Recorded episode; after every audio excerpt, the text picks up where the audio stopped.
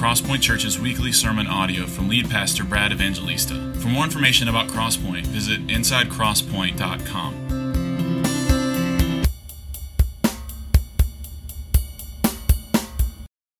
Good morning. The grass withers, the flower fades, but the word of the Lord endures forever. And because that's true, let's open our Bibles to Hebrews chapter 7.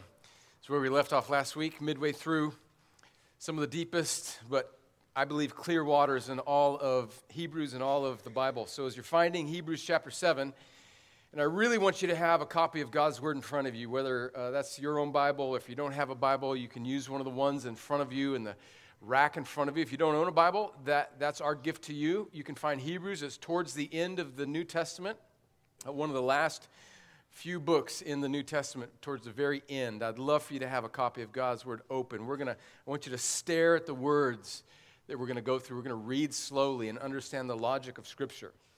As you're finding that, I want you to know about something, and then in a moment, we're going to pray about and for this person. A uh, former member of Crosspoint, Frank Rubio. We got a picture of him.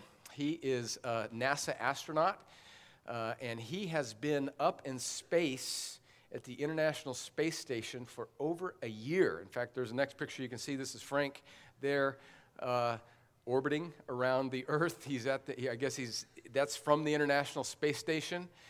And Frank and his wife Deb, along with their children, were members of Crosspoint several years ago. Frank uh, came to Fort Benning uh, as an Army doctor. Before that, he was a combat uh, pilot. He flew Apache helicopters, many combat missions in Afghanistan transitioned from the aviation branch into becoming an Army doctor, which brought him to Fort Benning, where he did his residency. And after he was a family practice doctor for a while, he went on to be a doctor for the Special Forces, which took them to Alabama and other places.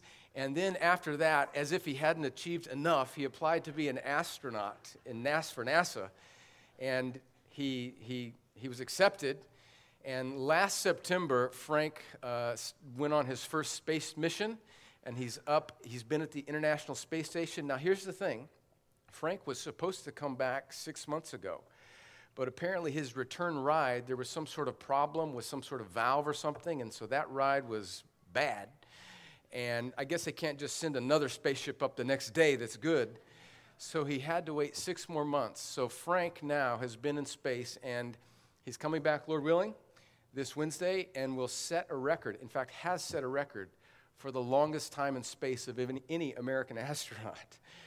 And he's a, a former member of Crosspoint. Praise God. And so we're just thankful for this brother, for what he is doing, for the sacrifices that he has made for our country, and the sacrifices that it's, that it's uh, obviously been for his family. So, can we pray for Frank and Deb Rubio and their precious children? uh, and ask the Lord to be gracious to them.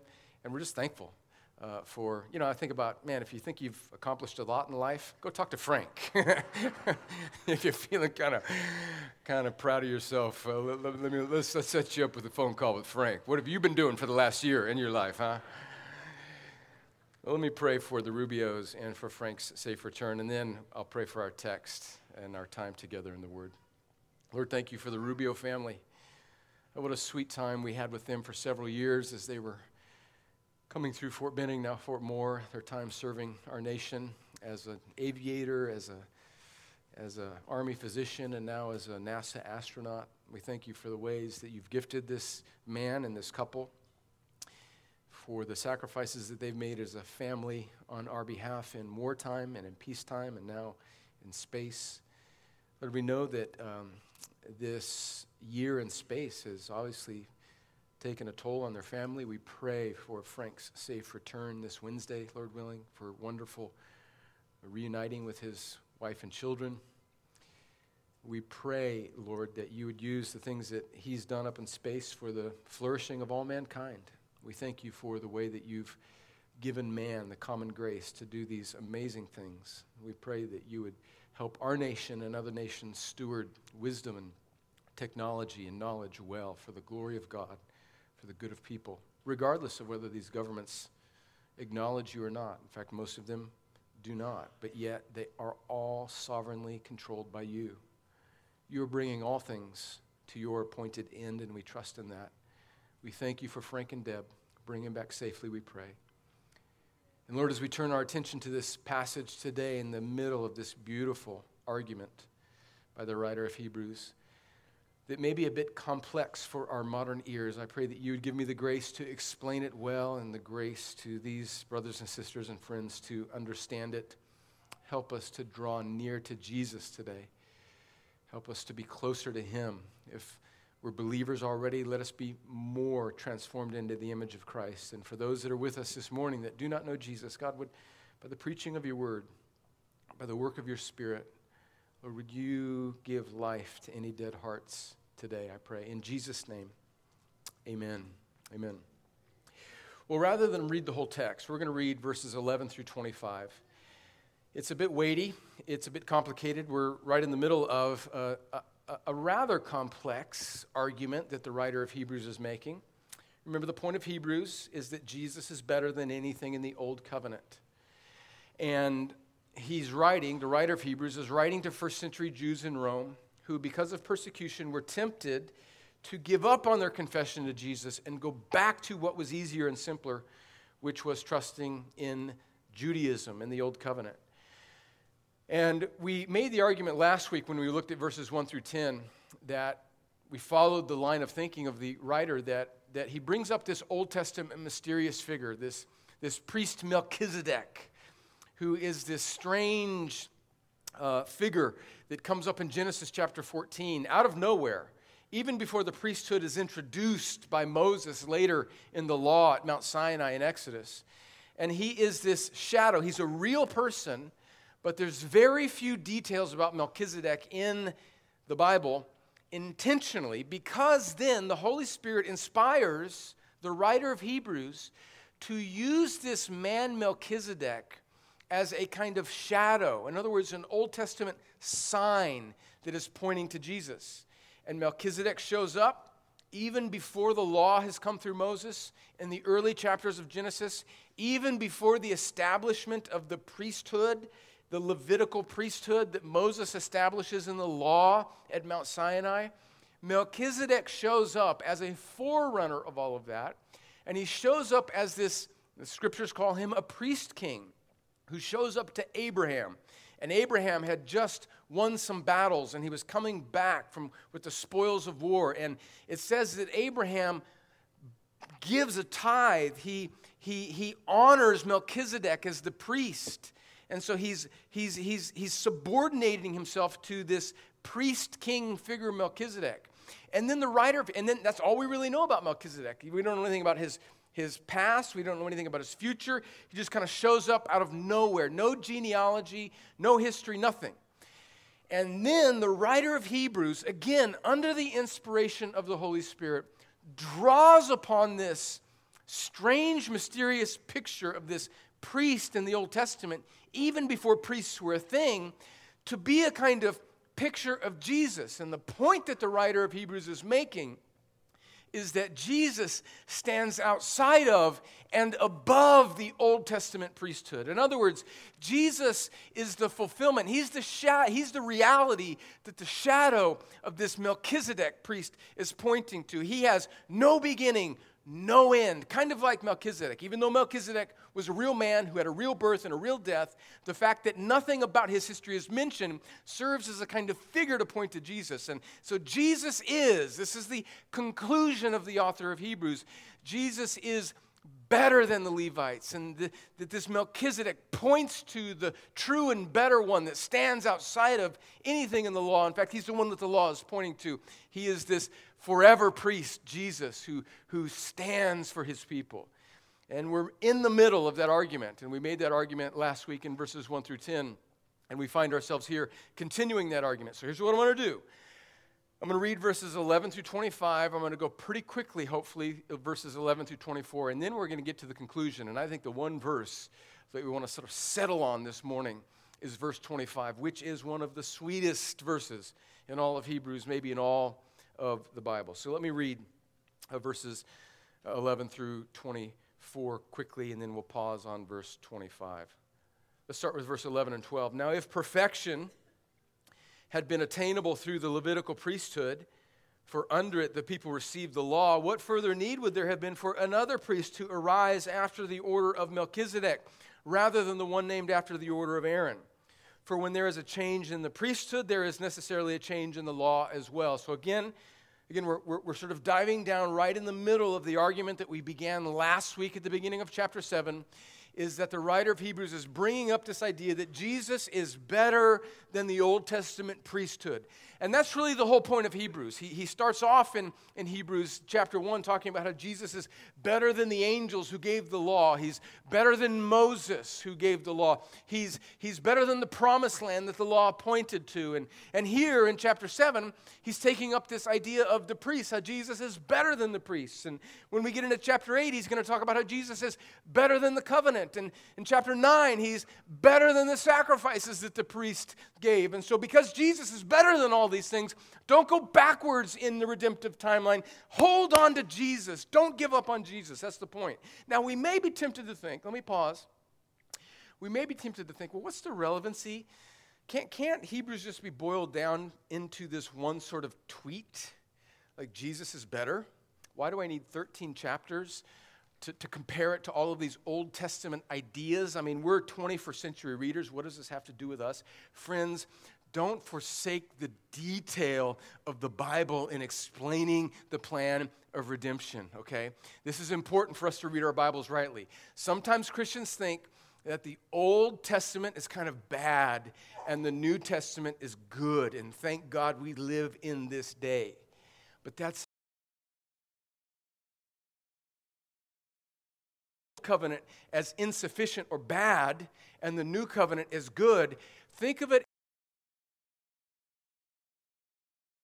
using all of these things in his dealings with Israel over the course of two where Jesus fully brings the redemption promised for in all of the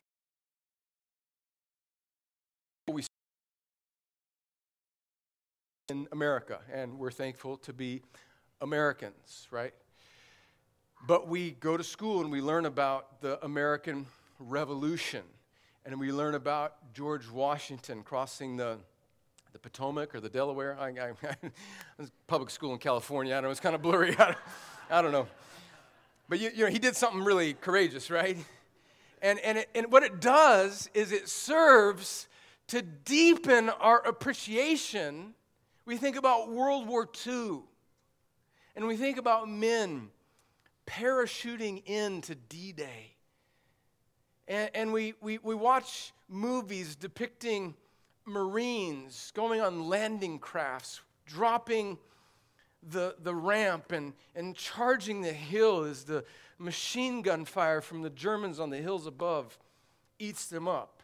And even to this day, we have a church full of men who have served our country in incredibly dangerous situations, securing for us and protecting for us a freedom which we deeply appreciate, which we appreciate because we know the history and the depth of the endurance and the sacrifice of these men and people, right? Amen? Well, in the same way, Christians that just want to grab from the Bible kind of treasure box verses to help them for today and neglect the story, the long story of redemption through the Bible, which is what Hebrews is taking us through miss the depth and the beauty and the nuance of God's redemptive plan and how we got to this place. Because when we read Hebrews and when we think about, well, what does the Old Testament priesthood have to do with me today? We should see God's patient, kind dealings with his people, and it should cause in us a kind of gratitude and joy, saying, Praise God for such, this is the words of Hebrews, for such a great salvation. And so, what does the Old Testament priesthood have to do with us? It has to do everything with us and for us. Verse 13 and 14 For the one of whom these things was spoken belonged to another tribe. So he's saying there's, there's this new priest. He's just continuing his argument, he's reinforcing it. He's like any good preacher, he's repeating himself. Amen. For the one of whom these things are spoken belonged to another tribe Remember, all the Old Testament priests came from the tribe of Levites, the Levites, but Jesus comes from the tribe of Judah, from which no one has ever served at the altar. For it is evident that our Lord was descended from Judah, and in connection with that tribe, Moses said nothing about the priests. In other words, Jesus is just like Melchizedek, he comes out of nowhere. Verse 15 This becomes even more evident when another priest arises in the likeness of Melchizedek, who has become a priest not on the basis of a legal requirement concerning bodily descent. This is sweet, but by the power of an indestructible life. For it is witnessed of him, you are a priest forever after the order of Melchizedek. So, what's the writer of Hebrews? He's, again, he's just amplifying, he's just repeating his argument that the Old Testament priests came through genealogy, they were descendants, physical descendants of the tribe of Levi, called the Levites one of them being Aaron. So sometimes you might see the words the Levitical priesthood, meaning the Levites. In fact, that's what the Old Testament book Leviticus is all about. It's about the responsibilities of the priesthood in administering primarily the sacrifices to be the mediator between God and Old Testament Israel. So you might see the word Levitical. You might also sometimes see the word the Aaronic or priests after the order of Aaron because Aaron, the brother of Moses, was of the tribe of the Levites, and he was the first high priest of this Levitical priesthood. And so it's really the, it's, it's, it's synonyms. We're talking about the same thing. And what's, what, what the writer of here of Hebrews is saying here is that Jesus is a priest not because he descended from the Levites, but because he's like Melchizedek, who is the shadow, even before the priesthood was instituted, as a kind of Old Testament sign pointing to this one who would come outside of these means as a priest forever. And he is a priest not because of genealogy, but because of an indestructible life. Verses 18 and 19, it says this For on the one hand, this is really important. This helps us understand the purpose of the Old Testament. Listen to these two verses. For on the one hand, a former commandment is set aside because of its weakness and uselessness. Speaking about the Old Testament law, a former commandment is set aside because of its weakness and uselessness. For the law, verse 19, made nothing perfect. But on the other hand, a better hope is introduced through which we draw near to God. Okay, so I want to I want to pause there because I want to make sure we understand the contrast that the writer is making. He's saying, on the one hand, is this former commandment. I think that's a broad reference to the Old Testament, to the law. And then he's contrasting it with a better hope, which is through Jesus, through which we draw near to God. But he says something very descriptive about this old commandment. He says that it's the law, that it made nothing perfect, and it was weak and useless. It's important that we understand what he means by that. He means weak and useless, not meaning that it has no use, but it's weak and useless inasmuch as it was unable to actually solve the problem of human sin and judgment before a holy God.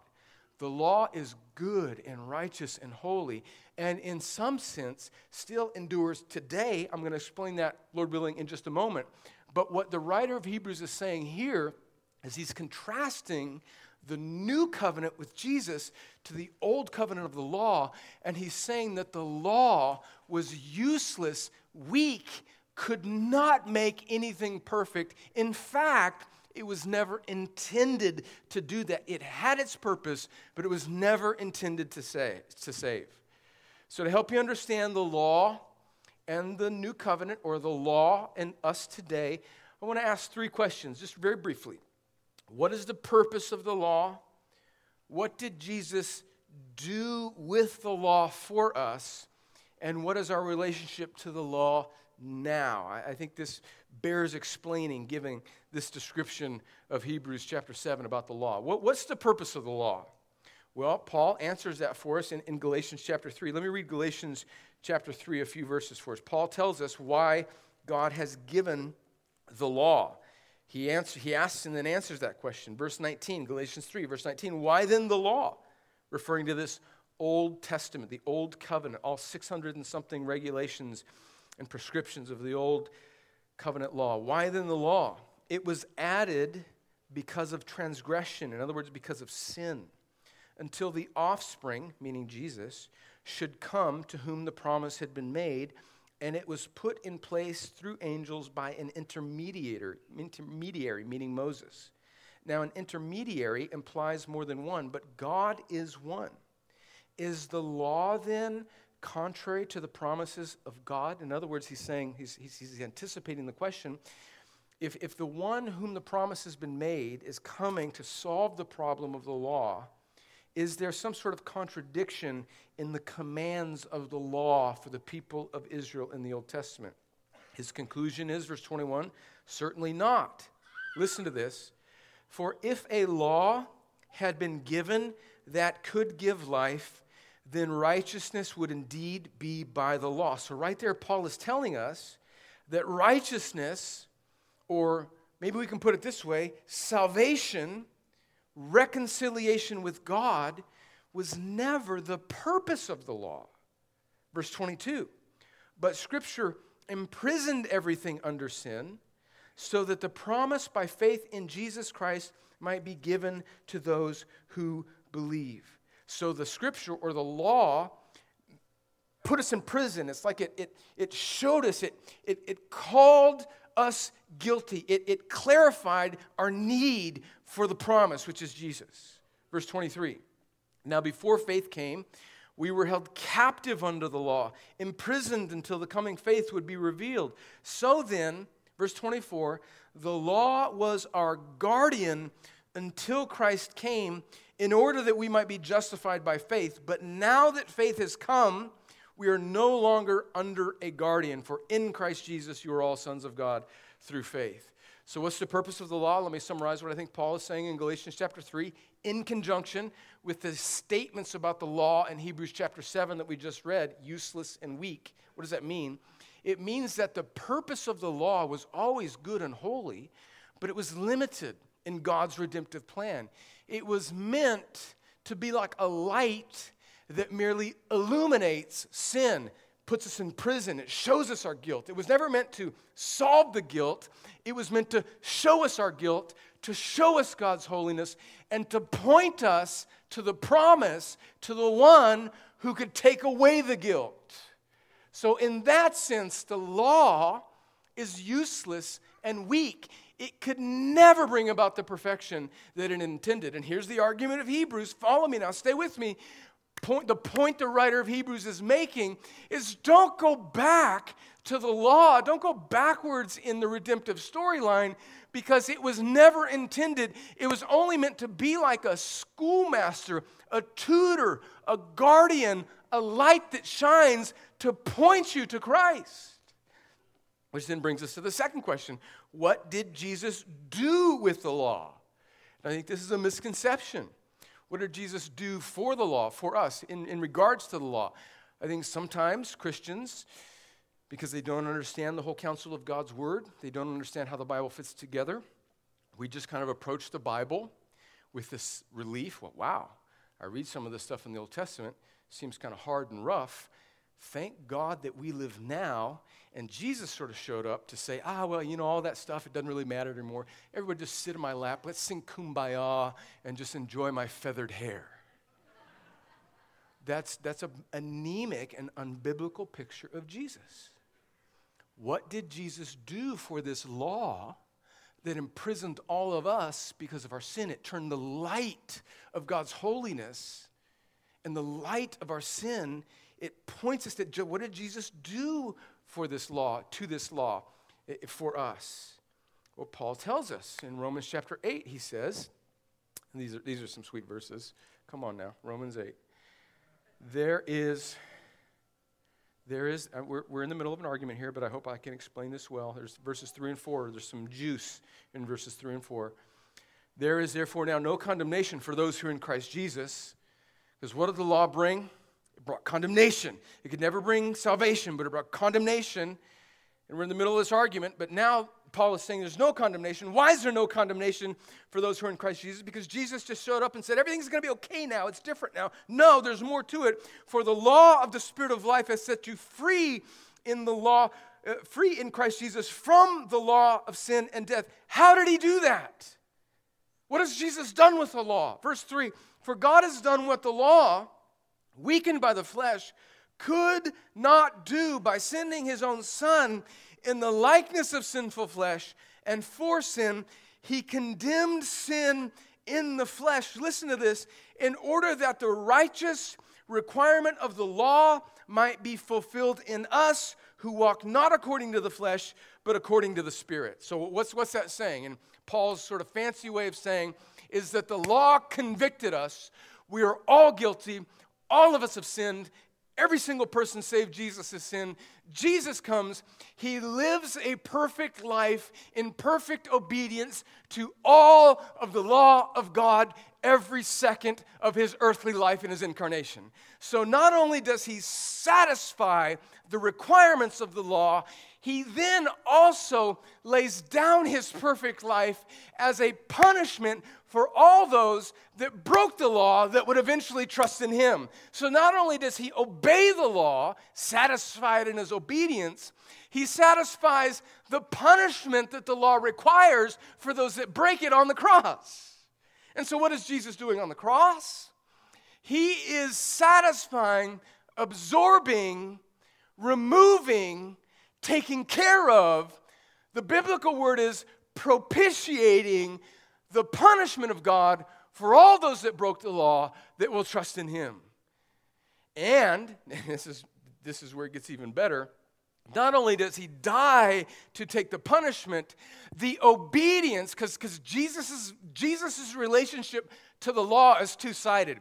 Not only is there this active obedience from his whole life, obeying it completely, and then there is this receiving of the punishment of the law on our behalf, but now, don't miss this, all of the obedience all of the perfection that Jesus has accrued in his actual earthly life. This is why the incarnation is so important. Now, on the death and resurrection of Jesus, gets imputed, accounted, given to those who trust in him. So, two things are happening here in Jesus' work for the law on our behalf. He is he is living a perfect life in accordance to the law, and he's dying a sacrificial death, not for his own law breaking, but for ours. And he absorbs all that punishment, and then all of the obedience, all of the righteousness that Jesus has accrued in his real life, now by faith gets accredited to us. 2 Corinthians chapter 5 verse 21. That's that's the conclusion of Paul in this glorious passage. One of, one of the most important verses in all the Bible.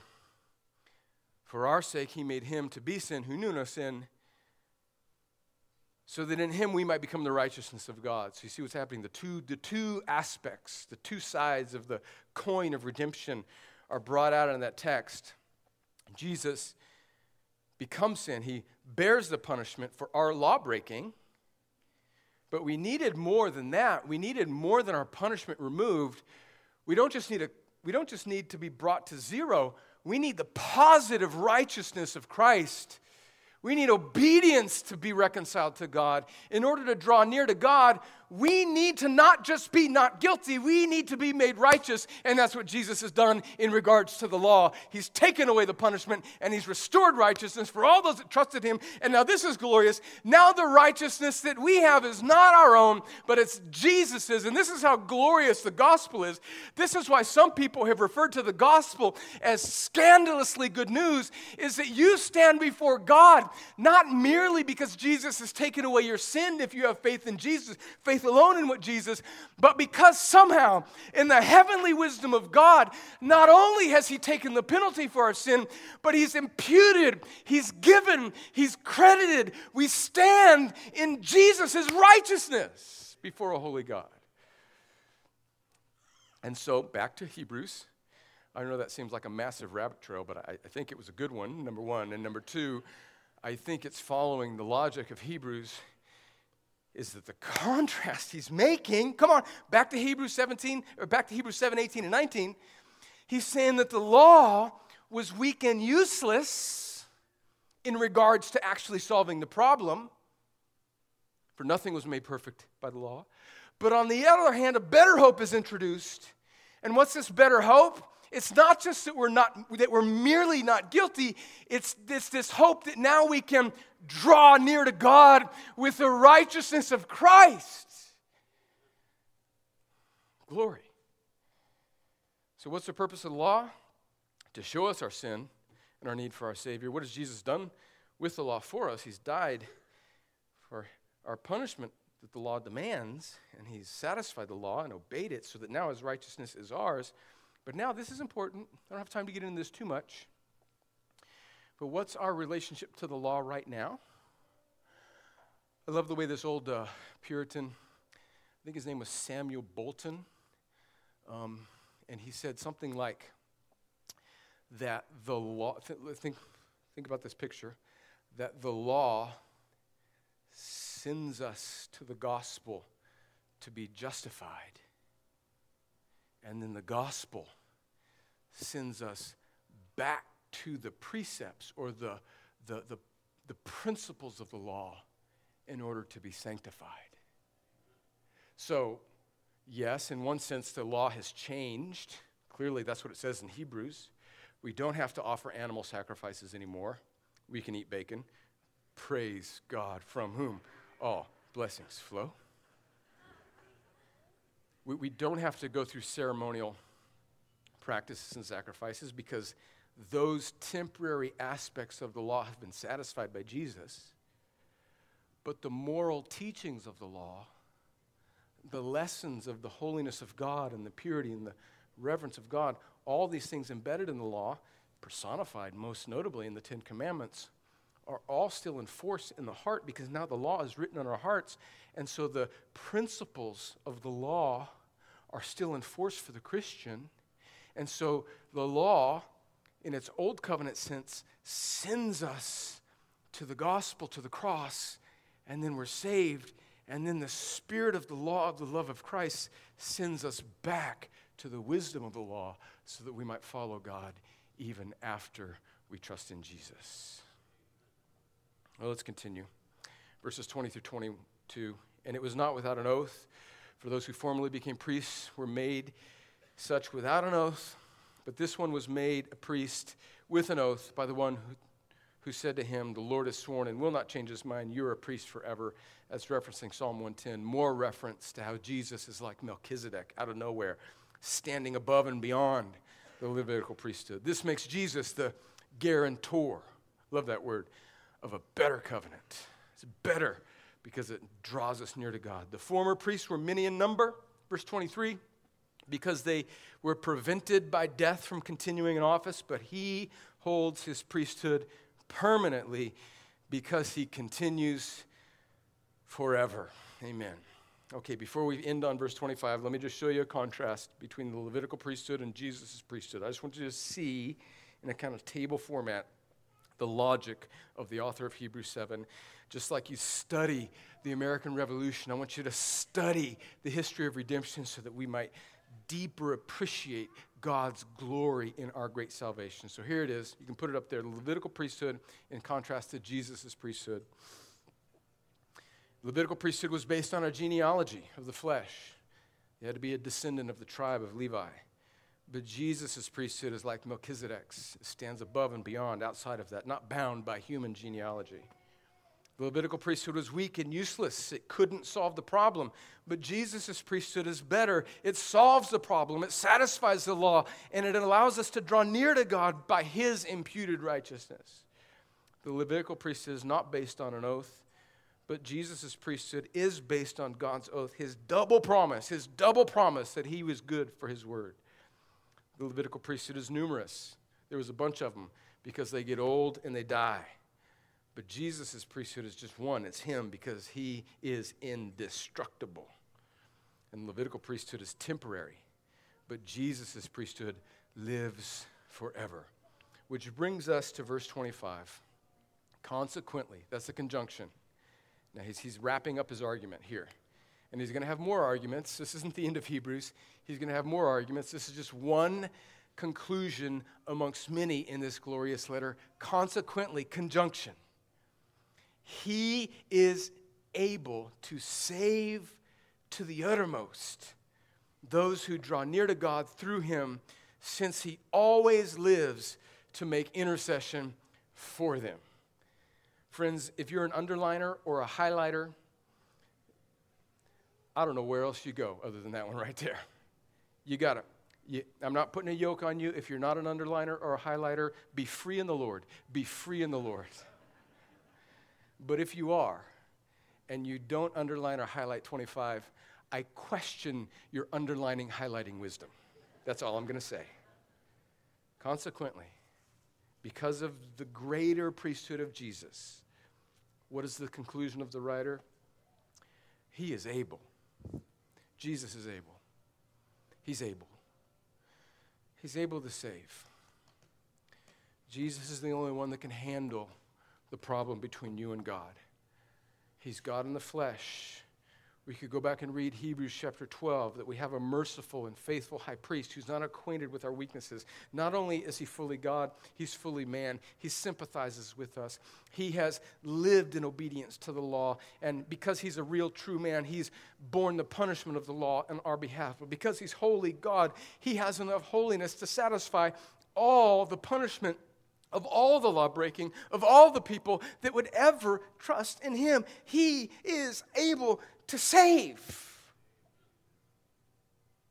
But he's not just able to save, he's, he's able to save to the uttermost. I love that word uttermost. It, it, means, it means completely. And I just meditated. I, I think the primary point of that word is that he is able to save all of you, all of you. He's able to finish what he started. He's able to bring you all the way home. I think that's the primary point of that word. But I just meditated, and not only is he able to save every part of us, every deep, dark secret, every aspect of our lives, every nook and cranny of our spirit is redeemable. He, he's able to save to the uttermost. There's nothing in your life, there's nothing that you've done, there's no deep, dark recess of your soul that the beauty of God's work through his son Jesus cannot touch and cannot save. He's able to do it completely. But not only that, he's, he's able to save those who are far from him, those people who seem like the most unlikely candidates of grace. He's able to save, save to the uttermost. Nobody's beyond the reach of Jesus because to be dead in sin is to be dead in sin. There's nobody more dead than anybody else. Whether you're dead and upper class or whether you're dead and on the other side of the tracks, you're dead, and Jesus is able to save to the uttermost. No situation, no consequence of sin, no predicament that we find ourselves is beyond Jesus' reach as the high priest to save, to mediate, to propitiate to bring us near to God. There's no place you can go. There's nothing you can do. There's, there's nothing that you can do that puts you outside of the bounds as a candidate of God's grace. He's able, come on, uttermost, He's able to save to the uttermost. That's stronger than any but or any circumstance or any situation that you can bring after that. He is able to save to the uttermost. Those, those and only those who draw near to God through him. Not through their own righteousness not through not through uh, their, their genealogy not because they grew up in a, a, a good church family not because their daddy was a deacon or their mama played their piano or their daddy was a preacher.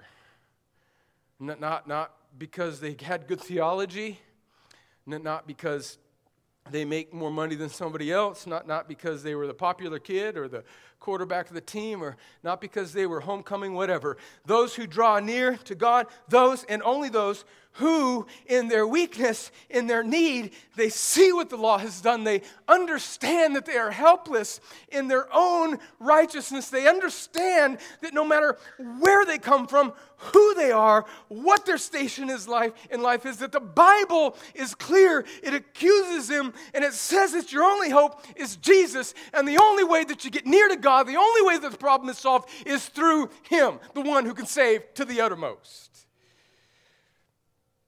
And then here's this last phrase since he always lives to make intercession for them. Now, this is amazing. Jesus has finished redemption. And in other places in the Bible, it says that he's seated at the right hand of God. But it says that he daily lives. He always, always lives to make intercession for them. He makes intercession for the people of God before God. That's the most important intercession he makes. He has satisfied the holiness of God that we could not bear on our own through his work on the cross. He has satisfied and he is he's, he intercedes for us before our accuser the devil who revelation tells us accuses us day and night but we have we have well, let's, let me read it. Revelation. This is, this is, this is a beautiful passage. Revelation 12, the writer says, I heard a loud voice in heaven saying, Now salvation and the power and the kingdom of our God and the authority of his Christ have come. Listen to this. For the accuser of our brothers, that's Satan, has been thrown down, who accuses them day and night before our God. I think this is speaking of the final judgment of Satan.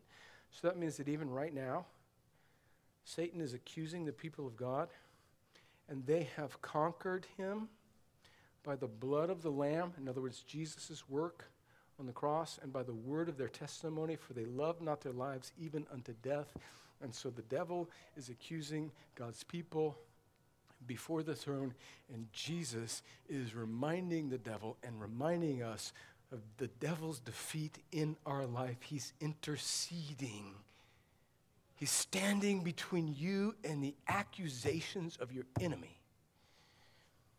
So he stands, he intercedes before God, he intercedes, he denies the devil. And, and, and we don't talk about this much, but you know what? He, he intercedes even before our own consciences, the, the, the inner parts of our heart. Listen, Listen to what the writer of Hebrews says. I'm getting ahead of myself a little bit, but I, I got to dip into chapter 9. Listen to Hebrews chapter 9. He says this This is Jesus interceding for you.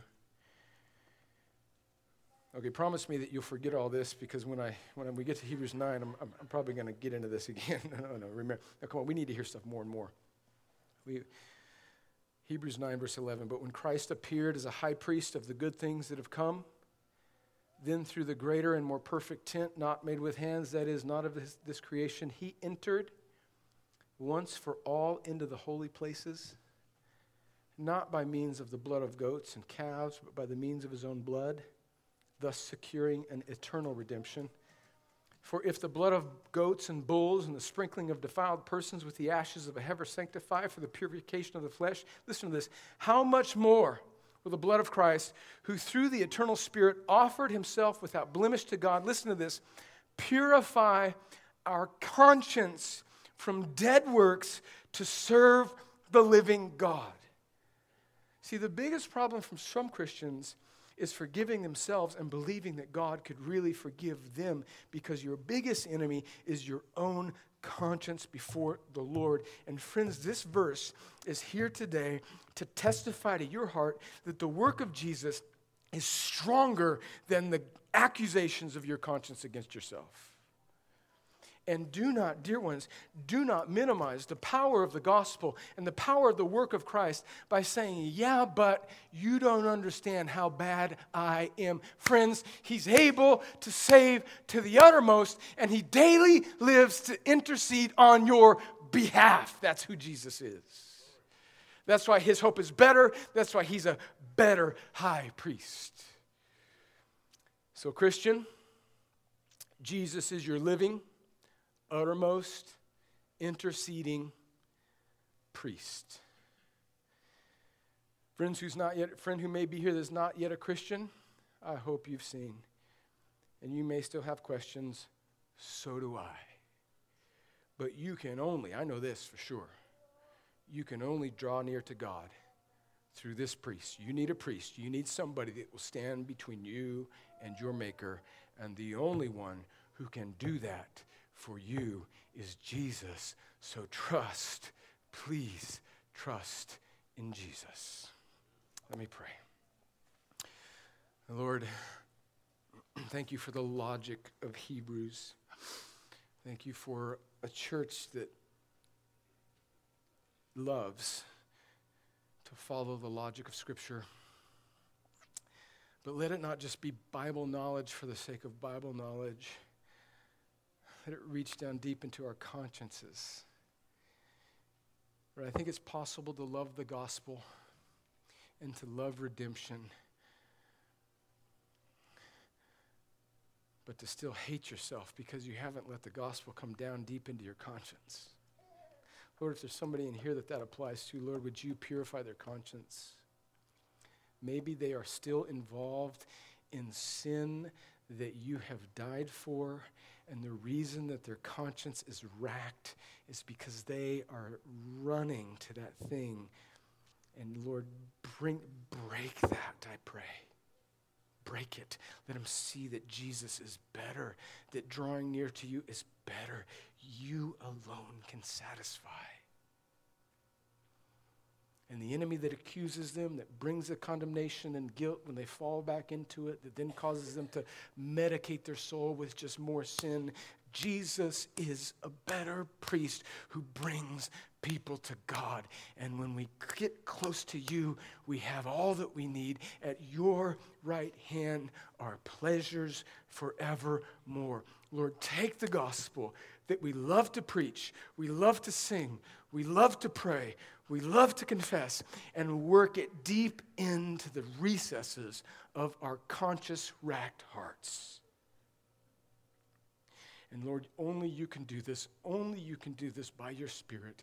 Make this so, Lord, for all of us, I pray, in a deeper way for your glory and our good. In Jesus' name, amen.